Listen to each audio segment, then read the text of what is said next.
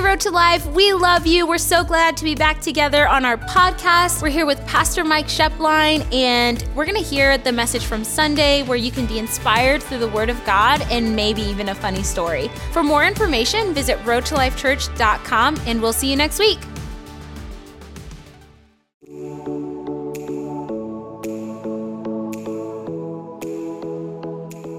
is um, we've been in a series, and the title of it has been The Proving Ground. The Proving Ground. And the underlying foundation of it is we see over and over again, whether it be in the Old Testament or the New Testament, that when God comes into a relationship with the human race, mankind, he always promises to lift. He promises to bless. He did it with Abraham. You, you go all the way back and you look with Jesus. Jesus said, I came that you might have life and have it super abundant in quantity and in quality. I don't know about you. Well, I think I do. I'm a candidate for that. And, and, I, and I want that. But what we have found out is we've identified nine different tests that we see in the Bible, cover to cover, both Old and New Testament, with everyone that wanted a relationship with God and pursued God is that He allowed them to go through and even led these certain types of tests that, when we responded to right, what they did is they equipped us and they developed us for for maybe, uh, and it increased our capacity in our life to handle His greater and His more and His blessing. And maybe with you, it's a dream that is in your heart and you have an aspiration in your heart, or maybe it's just something that He's placed in your heart where you're like, Lord, I have a desired outcome or expectation in this particular area. That's what they that's what's called a dream and aspiration or a vision for your life. Or how many of you have a preferred outcome in a specific area of your life? Okay, I didn't well, three of us. The rest of us, what do we got? Dreaded outcomes? It's how many of you have a preferred outcome in your life? I want to, you know, when I get to this, I want to cross, I want to be here, or I want to be here, or I want to be here. I believe that God inspires that in our lives. He inspires it because what it does is it gives us the ability to take our eyes off of maybe where we're at or something that's going on. Not that we, you know, just stick our head in the sand, but it gives us the ability to say, you know what, and um, this is this is just a time. This is just a season. And so we talked about that God gives allows us to go through these because He wants to increase our capacity. And so I'm just going to say very quickly the nine different tests. And I'm, we're on today. We're on test number eight. Everybody say eight, eight. You know, I um, good tests are ones you pass. How many of you know what I'm saying? I don't. None of us like tests we don't pass. And but what it is is it's us learning to recognize. Oh, right now, I'm. This is a test. Right now, this is a test. So the first test we talked about. If you were not here, you can you can go online and listen. But the test of small things. The second was the motivation test. The third test was the credibility test. The fourth test was the wilderness test. The fifth test is the authority test. The sixth test was a warfare test. And then last week we talked about the offense test, people that do us wrong, things that happen we don't like. How do I handle that?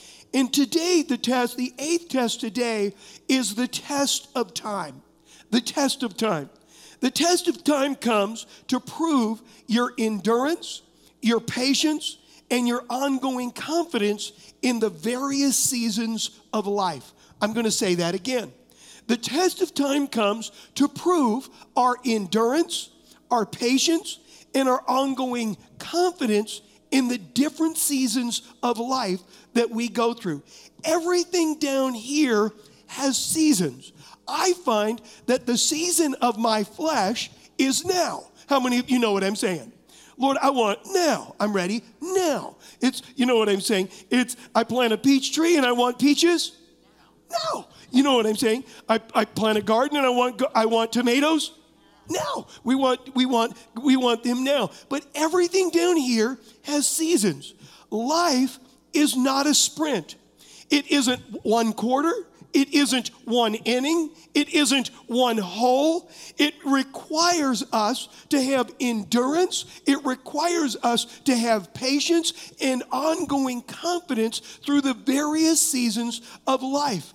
You know, we usually, and I've noticed this, is we overestimate the importance of an event and we underestimate the importance of a healthy rhythm and routine within our life. An event happens, and we think my life is over. This event, this situation, and God's like, no, excuse me, this event will pass. You need to focus on the importance of a healthy rhythm and a healthy routine within your life, and it will make sure that this event passes. I like in John 7, verse 6, Jesus said, My time has not yet come, but your time is always here. I think that's an interesting statement. God said, I have, Jesus said, I live my life based on seasons, but your season is always now. It's always you're it's always here. And he, Jesus was speaking to his brothers. See, our season is usually now, but to God, he has a plan that encompasses us through all the seasons of life, through every season of life. I want you to think about Jesus for a moment. He did a lot of good things with his time that he was down here. I mean, if you stop and you think about it, is he taught his disciples? Uh, I mean, he healed the sick, he drove out demons, he fed the hungry. He spent time traveling. He spent time staying in the same spot.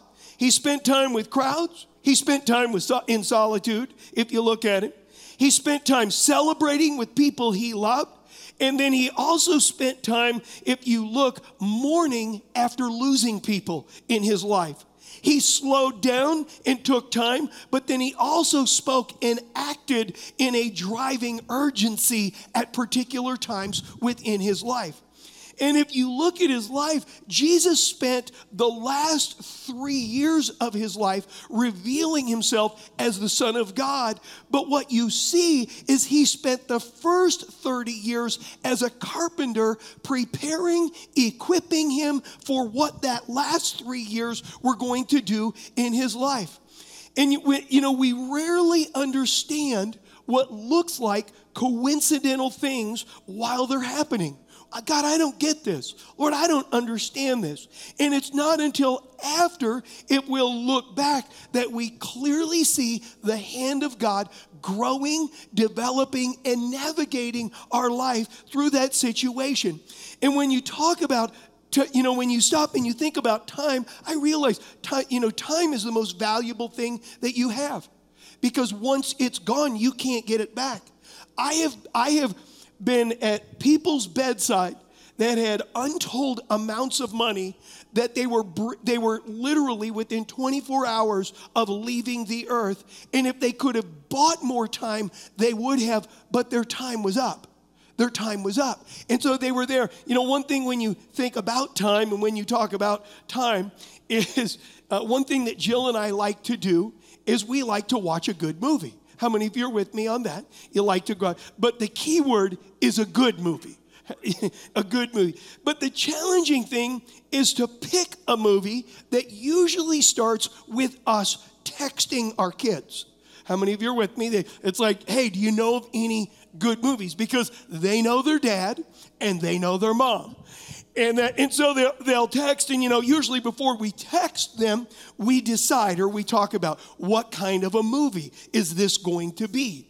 And you guys all kind of have a, a, a you have a, a little bit of an understanding where I want to go with the movie. How many of you are with me on that?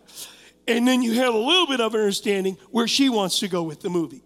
And so we decide what kind of a movie are we looking? And I just look at her and I say, it can't be a movie like Shopaholic. How many of you know what I'm saying? It can't be, it just can't, I just, I'll just go right to sleep. And so we decide and, and, and then we text our kids and, and then they start, and, and then the next thing that we do is we start watching the previews of that movie. We're watching it and we're like, okay, what's it going to be like? And we look at the ratings and why is it rated this? And, and, and we've watched the previews and we thought we knew, and this has happened so many times, we thought we knew what the movie was going to be about, only to find out after 15, 20 minutes, it's like, why are we watching this movie? How many of you are with me on that? And so, and so we'll just, just turn the movie off and go to bed, usually. Sometimes we'll find another one. And then there's times that we've watched the previews and we've gone like 10 different previews, whatever, whatever. And we got so tired watching the previews that we got tired and just looked at each other and said, let's just go to bed. How many of you know what I'm saying? It's, we, we just can't find. You know, some people live their life in the preview stage. They're convinced that life won't start until something happens. Oh, when I graduate, something, this is, the, it, life can start. You know, oh, when I, when I get a certain position, when I make a certain pay, when you think about it, when I reach a certain age, when I meet the right person. You know, when I pay this and I re- pay this off, get this toy, reach this certain goal in my life. They're simply previewing and waiting for just the right movie, and they're never fully engaging because they've not given themselves permission to stop and say, Life is not about previewing, life is about engaging. It's about engaging in life. As opposed to maybe believing in our lives that God is with you in the season that you're in right now. He's for you, He's leading you, He has a plan, and He will use everything you, grow, you go through to grow you through it and to equip you for that plan that He has in the future. You know, even if, you know, some people like, well, the devil did this or the devil did that. Even what Satan has meant for evil, God will turn it for good. If we'll stop in our life and say, God, I realize that right now this is where I'm at. You know, a great example of someone who did what she could with what she had was Esther in the Old Testament. If you study Esther's life, what you find out is that, it, I mean, her early life is she became an orphan and she was raised by her older cousin by the name of Mordecai. Everybody say Mordecai. Mordecai. You know, and it being an orphan wasn't enough heartache. Esther also was a young Jewish woman who was exiled into Persia. First it was Babylon, then it went to Persia, and she's exiled into this. And as a young woman, if you study her life, what you find out is number one, she was beautiful. Number two, she had incredible character and poise within her life. And the way that she carried herself caught the attention of the people. The king was looking for a new, king, new queen, and his name was Xerxes, and he's looking for a new queen. And so he has dispatched people throughout his land to find the next king. And, and Esther catches their eye. And so they're looking at Esther and they're thinking, maybe this is the one. And just to, just so you know a little bit about Xerxes, Xerxes has 127 providences that are under his control. He is the king of that day. You say, well, how big is 127 providences? They estimate that he had 300 million square miles of land underneath his control. Just to give you a perspective of this, if you take Alaska and Hawaii out of the United States and you count, and you count just the lower 48 states, we are 300 million square miles. That's how big the US is. So Xerxes is over an area the size of the lower 48 states, and he sends this word out that says, I need a queen. Now, how many of you know and, and realize we don't get this because we don't have kings, but in their day, the king was rule. The king was the authority. The king, you didn't get to vote. You didn't get to say, I don't like this. And if you did, they killed you. How many of you know what I'm saying? And so they come across Esther and they're like, You could be the one. Esther's lived long enough. If you look, we won't get into his previous wife, is but what it is. And so they're looking around and they gather these women, all of these women, like a harem together. And for one year, what they do is they are in, in a preparation process going through beauty treatments and all kinds of stuff through a selection process. And through that selection process, Esther becomes the queen and she becomes the wife of Xerxes, and she's a Jewish woman. Shortly after she was selected to be the queen, a corrupt leader, a member of the king's cabinet, has hatched this plan to kill off all of the Jewish people from Persia. And so, through manipulation and deception, he has, he has hatched this process that what he's basically going to do is he is, he's, he is going to uh, create, uh, create genocide for the entire Jewish race.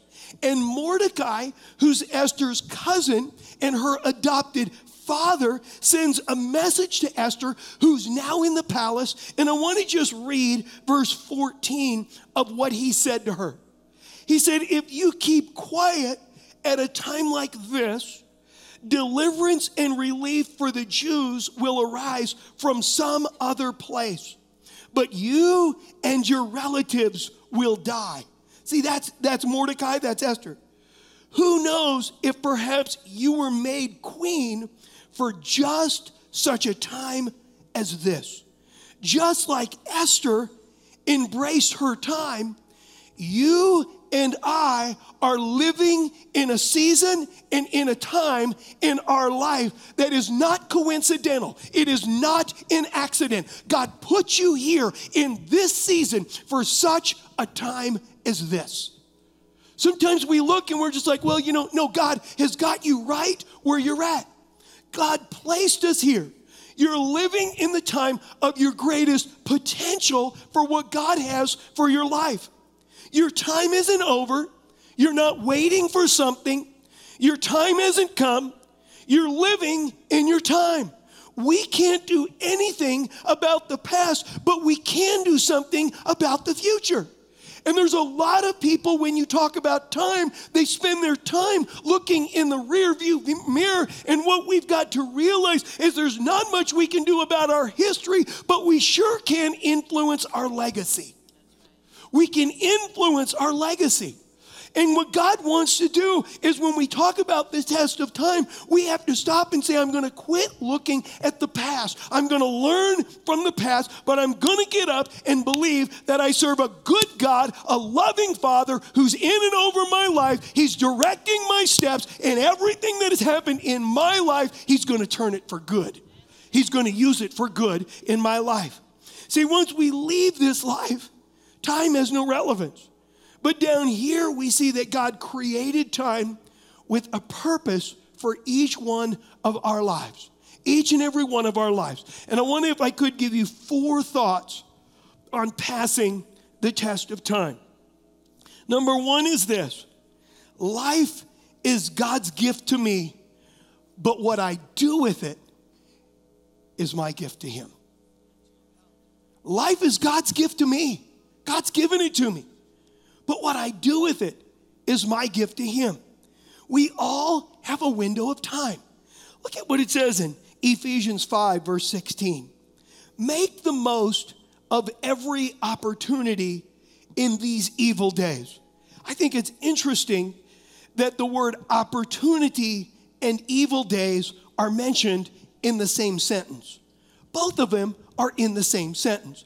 Some of us are waiting for something to pass before we're going to seize the opportunity. And God is saying, no, realize stuff is going to continue to happen. And if you're waiting for the perfect break of everything to happen, you are going to miss your opportunity in life. Most people get so distracted with the urgent that they overlook the important. I want to say that again. We, a lot of we just get so distracted by the urgent. What's screaming? What's going on? Oh my gosh! That we're and that we what we do is we overlook the important. Urgent meaning what is the loudest voice right now in my ear. Important meaning my walk with God, my relationships with other people, planning in my life, maybe my physical health, maybe cultivating self control so that I'm able to go into that direction in my life. Number two is this is it's okay to want. Everybody say that with me. It's okay to want. Some people never fully apply themselves because they're waiting for a voice of God experience in their life. God, I want this, but is it you or is it me? Lord, I want this, but God, I'm not. And they're they're waiting. God's peace is his voice. You know, when I came to pastor this church 22, is that right, baby? Almost 22 years ago, God never spoke to me. He never said, Mark. Never did it. I wanted him to. How many of you like those moments? You know what I'm saying? It's like, okay, I can't miss it. Realize this God will never take out of the equation faith and trusting Him. He never spoke to me and said, Pastor this church. He never did. I wanted him to. When I married my wife, I said, Lord, I need you to tell me if she's the right one. He said, Do it quick while she's blind. No, I'm kidding. Come on, Jack, you know that's true. Josiah, look at me, dude. You married up. You married up. You married up. And and and so, but he never spoke to me. But what he did give me as I prayed was a deep peace on the inside. See, the peace of God is the voice of God in our life. Some people are looking for something natural, audible, but the Bible says that God leads his pace in a quiet and a peaceful habitation. Peace is one of the fruit of the Spirit.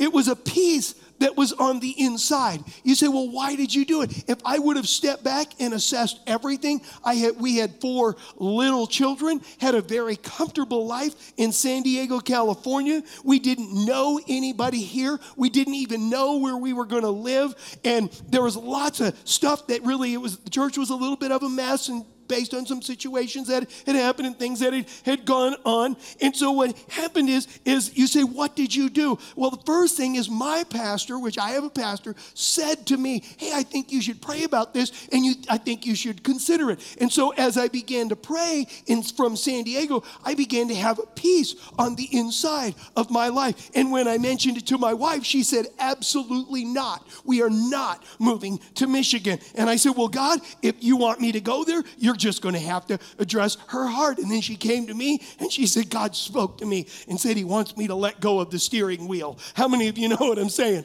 And so she, and then, and my wife, once she knows what God wants, she goes after it. And so, you know, you stop and then you say, well, what else? Well, I had a couple of spiritual accountability partners and friends in my life that they prayed, uh, that they knew me, I knew them. They had no dog in the hunt. And they said, Mike, I don't know, dude. I think you should pray about this because this could be God. And then we came and we visited, and I had a peace on the inside. Look at what it says in Psalms 37, verse 4 and 5. It says, Delight yourself in the Lord, and he will give you the desires and petitions of your heart. Commit your way to the Lord, trust in Him also, and He will do it. What I want you to notice is, you know, you, you look at it and God says, you know what, right now, I want you to just get to know me and delight yourself in me. Just delight yourself in me. Some people are indifferent about their desires because they don't know if it's the desire of God or if it's their desire. And so they live their life rudderless. They just kind of like whatever storm blows through, whatever happens in their life. Realize this our desires come from two primary sources in our life the first one is our flesh, and the second one is God. And when you talk about the desires of the flesh, what the flesh is, is it will hinder us from a life of worth and value, and it will cause us to live in the urgent and not in the important of our life. But the desires of God, what they do is they bring peace, they bring freedom, they bring worth, they bring value, and they create a greater dependence and recognition on His faithfulness in my life. That's what they do. They create those, those desires in my life. I mean, you go back, and I, I like the process of Psalms 37 4 because he said, Delight yourself in the Lord, and he'll give you the secret petitions of your heart. Commit your way to the Lord, trust in him, and he will do it. I like this. He said, If I'll delight myself in the Lord, He will start putting desires on the inside of me. He'll put desires in my heart. And then if I'll just commit myself, no matter what season I'm in, no matter what is going on, that commit speaks to all seasons. Lord, I'm going to commit myself to you. And Lord, what I'm going to do is I'm going to trust you. I'm just going to trust you. And then what I love about it is God just said things are going to happen. Things are going to happen. But we have to do back up and just say, okay, God, I realize that right now in my life, I need to give my permission. It's okay to want. And Lord, I give you permission that if this is just a fleshly want in my life, you can work it out. But what I do realize is the fruit of both sides of it. Number three is this is vision is vital. It's vital. Vision is vital. In passing the test of time, vision is vital. You say, why? Because things happen. Things are going to happen in your life. Vision is I have a picture in my mind that is a preferred outcome of where I'm going to be and where I want to be. And it fuels me in my here and in my now.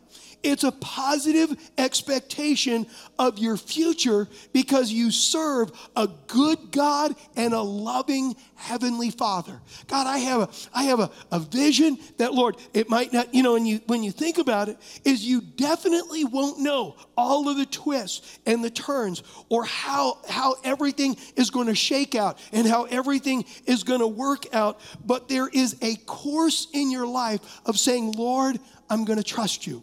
God, I'm going to trust you. I remember, I'll tell you a story. Uh, this was like probably 30, more than 30 years ago. Is um, I had this buddy, and his name was JW, JW Massey. I played golf with JW one time and he wore cowboy boots. That'll tell you about JW. You, if you ever see somebody wearing cowboy boots on a golf course, you know they're not golfers. How many of you know what I'm saying?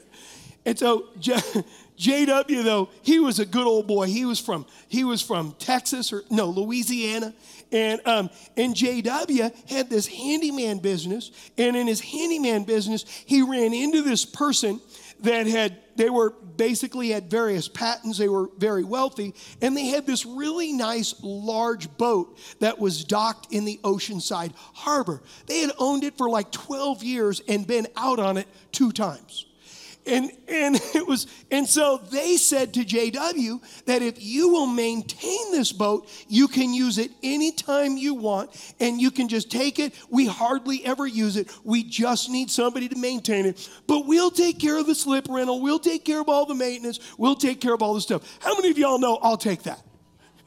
You know what I'm saying? And so JW comes to us and he says to us, he says, I want to take a trip to Catalina. And I said, Catalina? He said, Catalina was about 55 or 60 miles off of the coast of Oceanside, due northwest, and you couldn't see it. It's 55 miles away. And he said, I said, Well, do you know how to get there? He said, I've got a compass. I thought to myself, I said, Well, what is the other side of Catalina? Japan. I said, so we're talking about this and we're getting all the guys together, you know what I'm saying? And about five of us guys get together and we all get together and um, I have a, I'm doing a, um, a life group and so I'm like, dude, I cannot go till like at minimum 8:30 at night. And so we're only gonna have like 30 minutes of light, and then we're gonna be going in the dark. And they're all everybody's like, we want you to go, you gotta come. And so we're gonna delay it until 8:30 at night. And so I'm like, okay, so we all show up with our, you know what I'm saying?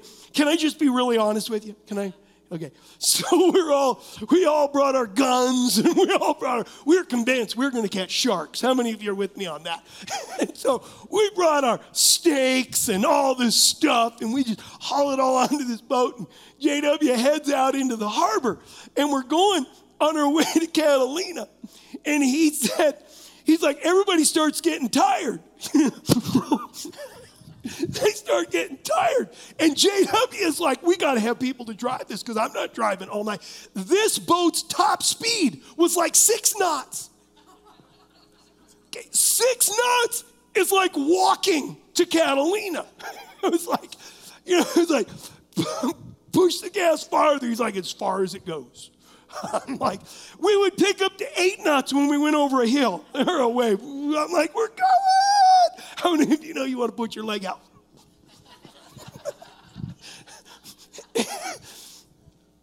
and, and so he's like lining up all these people to, it's like, okay, you're going to drive from this time to this time. I'm like, none of us have any experience driving a boat. None of us do. He's like, if you just stay on this compass, and the compass is right on the dash. He said, if you, I think it was like 55 degrees or something. He said, if you just stay on that heading, we will run into Catalina. And I'm like, dude, Catalina is only like maybe a half a mile or a mile wide. And then it's Japan. we ain't got enough for Japan. And he's like, We will. So I am the last person to drive, pitch black, driving. And I get up there and I'm sitting in the seat. Chloe, don't shake your head. Please don't.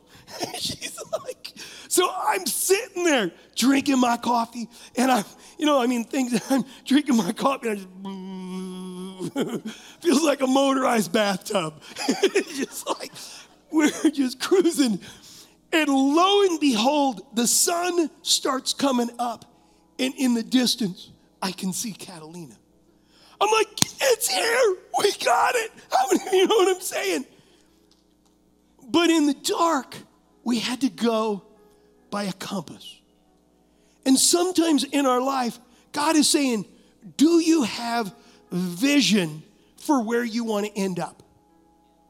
It's rooted in me, rooted in my word, anchored in faith. You have vision for where you want to end up. And if you have vision, when you're driving your boat and it's dark and it's black and it's going slower than you think and the coffee is getting cold and you feel like everybody else is sleeping and nobody's with you, God said, you'll stay on course in your life. Are you with me? Do I have time to give you my last one? Sorry, guys. Number four is this recognize the power of a plan. God has a plan, He's always had a plan. And His plan is based on knowing everything, He knows everything. Our plan is based on our relationship with Him knowing everything. Lord, I've, God, I don't know everything, and I'm, but you do. You know, if you stop, and some people act like, do you know that God had a plan even before Adam and Eve sinned? He had a plan. He knew they were going to sin act before creation. You say, how do you know that? It says in Ephesians chapter 1, verse 4. Even before he made the world, God loved us. So before the world is before anything else. Nothing was created. It says God loved us and chose us in Christ. Okay, if He chose me in Christ before the world was created, then He had to know that Christ was going to have to pay for the sins of the world. Are you with me? He chose us in Christ to be holy and without fault in His eyes. God shows up to Abraham in Genesis 12, and He said, I've got a plan, but I need you to follow for that plan to come to pass. Jer- Jeremiah 29 11 says this This is God. For I know the plans and the thoughts that I have for you, says the Lord. They're plans for peace and well being and not for disaster, to give you a future and a hope. You know, if you look at the environment that this scripture was inspired, God's people were in a really, really difficult place in their life. And God spoke to them and said, I just want to let you know, even no matter what it looks like, I've got a plan. God said, I've got a plan.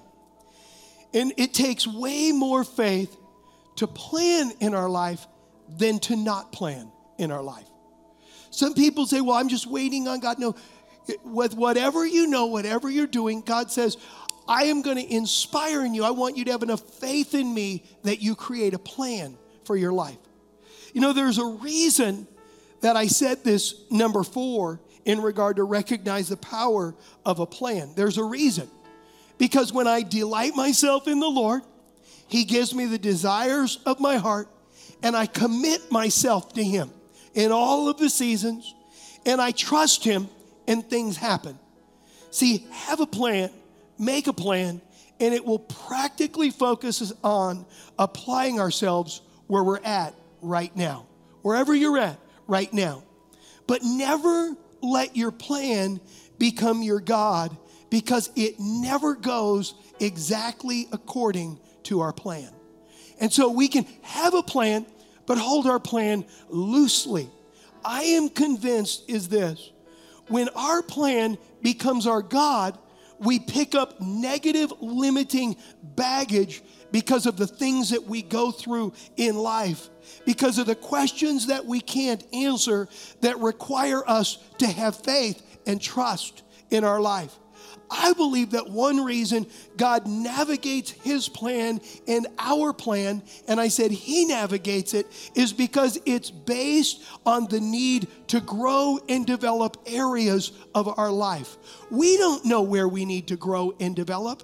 We can't see the root system of maybe an area that's limiting us in our life, but God sees it. And so, what he does is he navigates his plan for our life to bring us through certain tests, to bring us through certain areas that reveal the root system of that thing. And then, what he does is we don't just curse the fruit, but we let God get to the root. And it transforms our heart, it transforms our life so that when that dream comes to pass, we're healthy, we're whole, and we don't have all of this stuff. We rarely see the roots, but God sees the roots and He knows where what we must grow through in our life. See, I, I love this in Galatians 6 9. It says this, and let us not lose heart and grow weary and faint in acting nobly and doing right. I think it's interesting the statement there lose heart. That means at one point they had heart there was a heart there. It was like, yes. God said, don't lose heart. Why would he say don't lose heart?